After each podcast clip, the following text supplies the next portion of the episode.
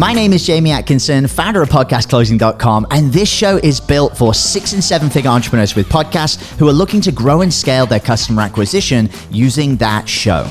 If you're a six or a seven figure entrepreneur with a podcast and you want to get featured on this show to talk about your own podcast journey, go to top one hundred interview dot com. Now over to your glamorous host, Brittany Chaterbock, and don't forget to subscribe for daily interview content.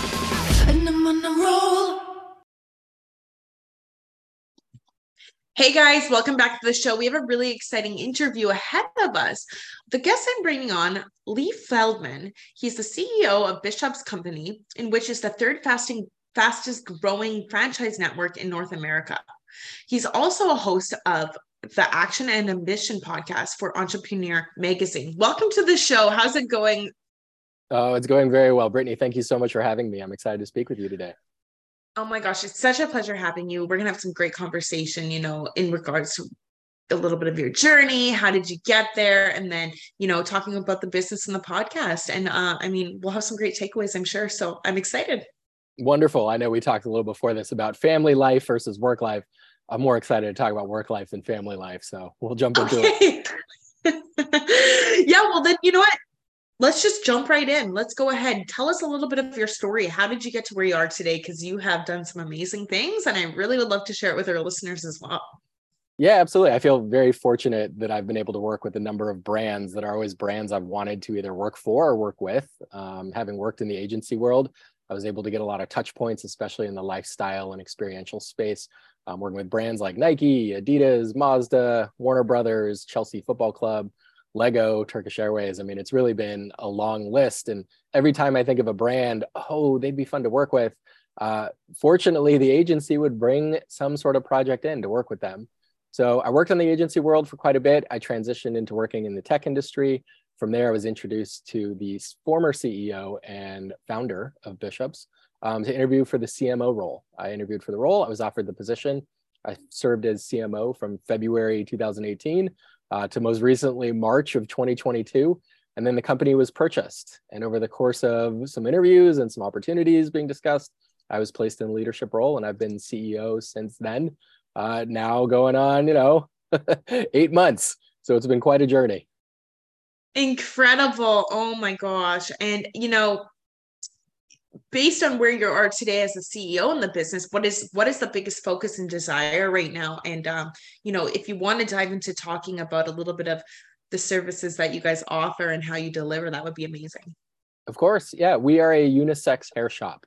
And when I say that, most people say, what the hell is that? What does that mean? And we were founded in two thousand one. And since then, it has always been about your hair. We don't service men specifically or women specifically in our markets. It is simply about your hair. So it does not matter who you are or how you identify. It's just a matter of what hair you have and how we can best help you. Um, as far as our main focus, it's certainly to grow top line revenue. We are a franchise organization, so we only do well as the organization if our individual stores and individual markets do well. So our focus for twenty twenty-three and beyond is ba- really basically based on the idea of expansion, expanding our physical footprint, with having more stores come to market and expanding the product offerings and service offerings that we offer in the markets that have store locations already. So it's twofold, and obviously creating more territories, creating more space, creating more safe spaces for clients to come and visit us, and then increasing the dollars that are coming in from the places that already exist. Incredible. I love it. I mean, this is incredible. And tell me a little bit about, you know, um, I guess the podcast and how it ties into what you're doing with the business. Yeah, absolutely. So I'm fortunate enough that I have sort of a, I don't want to say side hustle, but a side position uh, where I interview fellow C-suite executives. Uh, I'm the host or one of the hosts of the Action and Ambition podcast for Entrepreneur Magazine. And I get the opportunity to talk to creative business leaders uh, once or twice a week. And it's great because it inspires some of the thoughts that I bring back to the Bishop's organization and the ways that I approach or have certain frameworks related to problem solving. Amazing. So how do you go about finding the guests, the top leaders, you know, the top business people um, that are a good fit for your show? What is your process? Yeah, I like wish I that? could say that I had any involvement in that whatsoever. There is a booking group that simply puts uh, an interview on my calendar during my lunchtime, one to two days a week, and says, hey, instead of lunch, you're going to be interviewing this executive. So I really have no say in the guests that join me, but um, I certainly find that they find amazing guests that have unbelievable stories and do incredible things and verticals that I maybe know something about or maybe know nothing about, but I get to get to the core with them about what drives them as an entrepreneur and what ultimately has made them successful. Incredible. Now with the podcast, does it often lead to, you know, client acquisition um, later down the road in, in one of the many stores or anything like that? Or um, is it completely separate? Uh, it's fairly separate, but when people do research on me as the host, because we connect on LinkedIn, they usually will say, oh, Bishop's. I walk by a Bishop's. I live near a Bishop's. I was in this market and I saw a Bishop's. So it's nice that there's that connection, but it's usually fairly separate. They're two different silos most of the time. Absolutely. So let's let's jump into turning heads by being ahead of trends. Can you dive into that topic? I think you have some valuable insight behind it, and I'd love to share it with her. myself and the listeners. I- Yeah, of course, I would love to. I, I think a big part of our business working in the hair world is obviously how do you make people feel the best about their own look, themselves, their fashion, their style, what they're saying with that. And a really a big piece of that is the services that we offer and really being ahead of the curve. Um, I like to say that if I am reading a case study, it's already too late. That might sound sort of cliche, but really, it's the job of our team to figure out what are the things we need to offer clients currently, and what are the things that they might not even know are things that they will want in the future. So we say that we want to turn heads by being ahead of the trends, by really knowing what are the things culturally that certain markets might be interested in. And that could be certain things that are regionally based, market-based, country-based, or it could be based on the ethnicity of the client or how they identify. So certain things like shag cuts or woof cuts or digital perms or Cali curl beach waves or Texas blowouts or Brazilian blowouts. These are the type of things that our team needs to know are starting to trend or even know if they're happening before they trend in certain markets. So again, we like to say that we are turning heads by being ahead of the trend. Absolutely. I think that's huge. You guys are always on top of that, right? So uh, that's exciting. So tell me a bit about, you know, in-person work and stuff like that. Like, how do you, how do you go about staying, you know, at number one in North America? Yeah. I mean, we have an amazing, or one of the top in North America. Sorry. Yeah, no, that's okay. I mean, I think the challenge is, you know, how do you hire for the right role and knowing what's needed for growth? And I think we have a great sort of, if you will, R and D team within our own organization, with our own group that manages certain verticals within our network.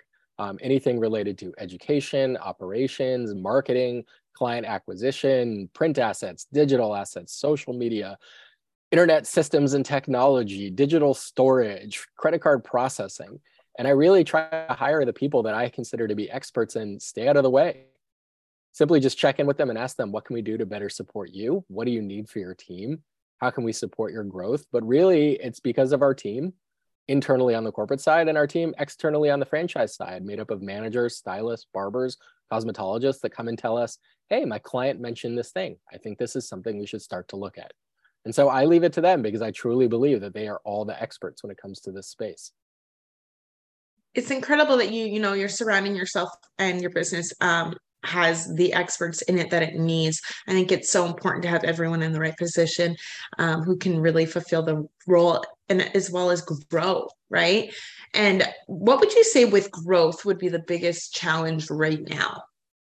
Yeah, I think, you know, we're having this interview at the start of December in quarter four of twenty twenty-two. Certainly there's a lot of worry about inflation um, and certainly mm-hmm. about the economy and people potentially losing their jobs. So right now people are holding on. They're a little cash tight. They're wanting to hold on to some of the money they have. They're maybe not wanting to spend on digital campaigns, especially with the focus of client acquisition, even if they're seeing that R O I. They want to stay cash flow positive. So they're not really investing in a lot of campaigns or programs that we're saying, hey, look, this is a three to one return or three point eight five to one return or a five to one return, a six to one return. And they're saying, even with that, I kind of want to hold on to the money I have. I'm okay with how things are. I want to see what shapes up with the end of this year and the start of next year before I start investing in marketing, and would instead prefer just organically to grow my business with referrals which is great. We certainly have some markets that can rely on that ninety percent of the time for filling seats and for having sort of full utilization. But for right. markets that are emerging or going to market, you know, it's a big part about being front and center and being top of mind. So we want to make sure that they are spending in the right way to get clients in the most efficiently. And again, obviously seeing a return on their spend. They are spending the dollars simply for awareness, and there is a non-financial impact. We want to reduce that spend. We want it to go to things that are actually bringing a return. So even if we can show through full attribution, this is what is bringing back dollars to dollars from what's being spent to what's being spent in store from new clients, some owners still want to say, I want to hold off on marketing right now, and let's just wait until the new year. Yeah, and I th- you're completely right about that. I mean, I interview a lot of people, and that is one of the main main um, challenges right now is people holding off because of inflation, and uh, it's it's definitely yeah, and you're not alone on that at all for sure. So, um, with the podcast, what is the next, I guess, focus and desire for the new year? Um, I mean, are you still going to be continuing to um, interview, you know, business leaders and experts, or do you have another plan? Tell me a bit about that. Yeah, absolutely. I, I think I will do it as long as they continue to have me. I love the opportunity to really interview people that I consider to be visionaries. I leave each interview with an inspiring quote or piece. And secondary to that, it's really about how to turn that into content that you can monetize. So I've spoken with publishers, I've spoken with other people related to things that we can do with some of the quotes that I pull from each episode. Uh, I can't really disclose too much, but I'm hoping that I'll have something related for a Christmas gift in twenty twenty-three uh, if we nice. can uh, manufacture it and merchandise it. But I certainly think, you know, it's one of those things with anything you do. If it's a passion that you want to do with no financial return, great. But if it's something that you believe that you can monetize and there's an opportunity there, find ways to turn that content into money. How do you, and I don't know if you're open to talking about this, just let me know, but how do you go about monetizing the podcast at the moment? I can't really disclose that, but I, I no worries. do not monetize it. It's run through Entrepreneur. Um, but I myself mm-hmm. as a host am thinking about the content that I create with the episodes in ways that I can. Yeah. Um, are you open to talking about the ways that you're planning on maybe trying to monetize it with, or not? Uh, not it? currently, but I can say that no Entrepreneur itself, they sell ads as Entrepreneur Magazine. Um, so I know that they monetize the content that they have that I as a content right. creator for them create. Right, right. Amazing. So, you know, tell me a little bit about, you know, you got to such a high level role as the C E O, and, you know, getting to that next level, or going from C M O to C E O, getting to those next levels are challenging at times. Do you mind, you know, because our listeners are also entrepreneurs, and I think we can be really relatable if we talk about just those challenges and how you overcame them, um, because those challenges to get to the next level, that they're, they're always going to be there, right? So if you want to dive into that, I think that could be, you know, pretty relatable and helpful. Yeah, of course. I mean, I think sadly, the best advice that I can give is don't be afraid to leave. Um, I think a lot of people see this, not just in the marketing world, but in other verticals, that if you leave for another opportunity, whether it's a title advancement or career advancement, you might have better opportunities in coming back and jumping up a few steps or rungs on that ladder at the company that you're working at currently. So number one, it needs to be, don't be afraid to leave. I say that knowing that it is obviously from a point of huge economic privilege or job security or family security or family safety to be able to say, oh, this job isn't working for me currently. I'm going to go somewhere else. But I like to tell even our own employees, the people that I work with currently, that, you know, jobs should provide ideally one of two things, if not both. And that should be that they should be providing either earning or learning. And based on the time in your life, you might have different requirements. And if work isn't providing that for you, again, you should not be afraid to leave. Again, I want to say that's coming from a point of privilege, but that's also coming from the point where I would like to say, make sure you have something lined up. Don't be afraid to interview and see what other opportunities are out there. Speak with recruiters. Talk about ways that can make yourself advantageous for other people to want you to be on their team. Carve a niche on your own team to make yourself uh, indistinguishable or indispensable so that people can't get rid of you. Use that as leverage against talking to your team and saying, look, I'd love to be part of this, but this is what I would like. Or tell me, how as a team can we get me to this point? whether that's a title, whether that's a certain amount of money that you would like to earn. It could be performance-based, it could not, but have those open and honest conversations. I know there's a lot of talk about salary transparency, and I am certainly in favor of that. Absolutely. You mentioned um, niching down. Can you dive down into that a bit? Because I, it's huge to be very um, crystal clear and, and narrow things down um, to make you stand out and stuff. So do you mind diving in a little bit deeper on in regards to that? Of course. I think it's just a matter of how can you become an expert in your space? How can you find the thing that you do that maybe no one else does to be the service provider? And I talk about that a lot related to Bishop's, that if we say to friends or family or clients, hey, I want to ask you a question. Where's the best place to get Chinese food in town? That person might say, oh, well, it depends what you like. Do you like noodles? Do you like dumplings? Do you like soup? This place is good. This place is good. This place is good. But if I ask you, do you have a mechanic or an electrician or a roofer? They're going to say, yes, go to this person. Don't go to anyone else. They are an expert, and anyone else is going to do bad work and they're going to rip you off. And so when I talk about finding your niche and finding the piece that sort of makes you need to be part of the team because you are so valuable, it's about finding that niche and becoming that service provider that you are the person, and that anyone else not only would provide bad service, but they're going to rip you off. It's going to cost you time, money, and it's going to be a headache. And to that point, we often say to our managers and to our staff, act as an aspirin. Figure out what is the headache that your owner, your manager, your team leader has, and how can you solve that problem? These are the things that are going to make you more valuable in your job and your career, and going to provide you opportunities for advancement. Absolutely. And like having that belief behind it, you know, why, why are you the best? Why are you the expert? And why shouldn't I go somewhere else? You know, mm-hmm. getting, getting crystal clear on that and, and building that belief is huge. So, um, incredible. So, you know, if you want to talk a little bit more about Bishop's uh, company um, and exactly what you guys do. I know we already touched on it, but now is, I know our episodes are really short. So now would be the time to go into any more detail in regards to the company and what you guys do. And, um, you know, also if you don't mind, you know, letting everybody know if they're looking to reach out to you or connect with you, the best way to go about doing that. Yeah, absolutely. Me personally, they can find me online through LinkedIn. It's Leigh Feldman, spelled L E I G H F E L D M A N.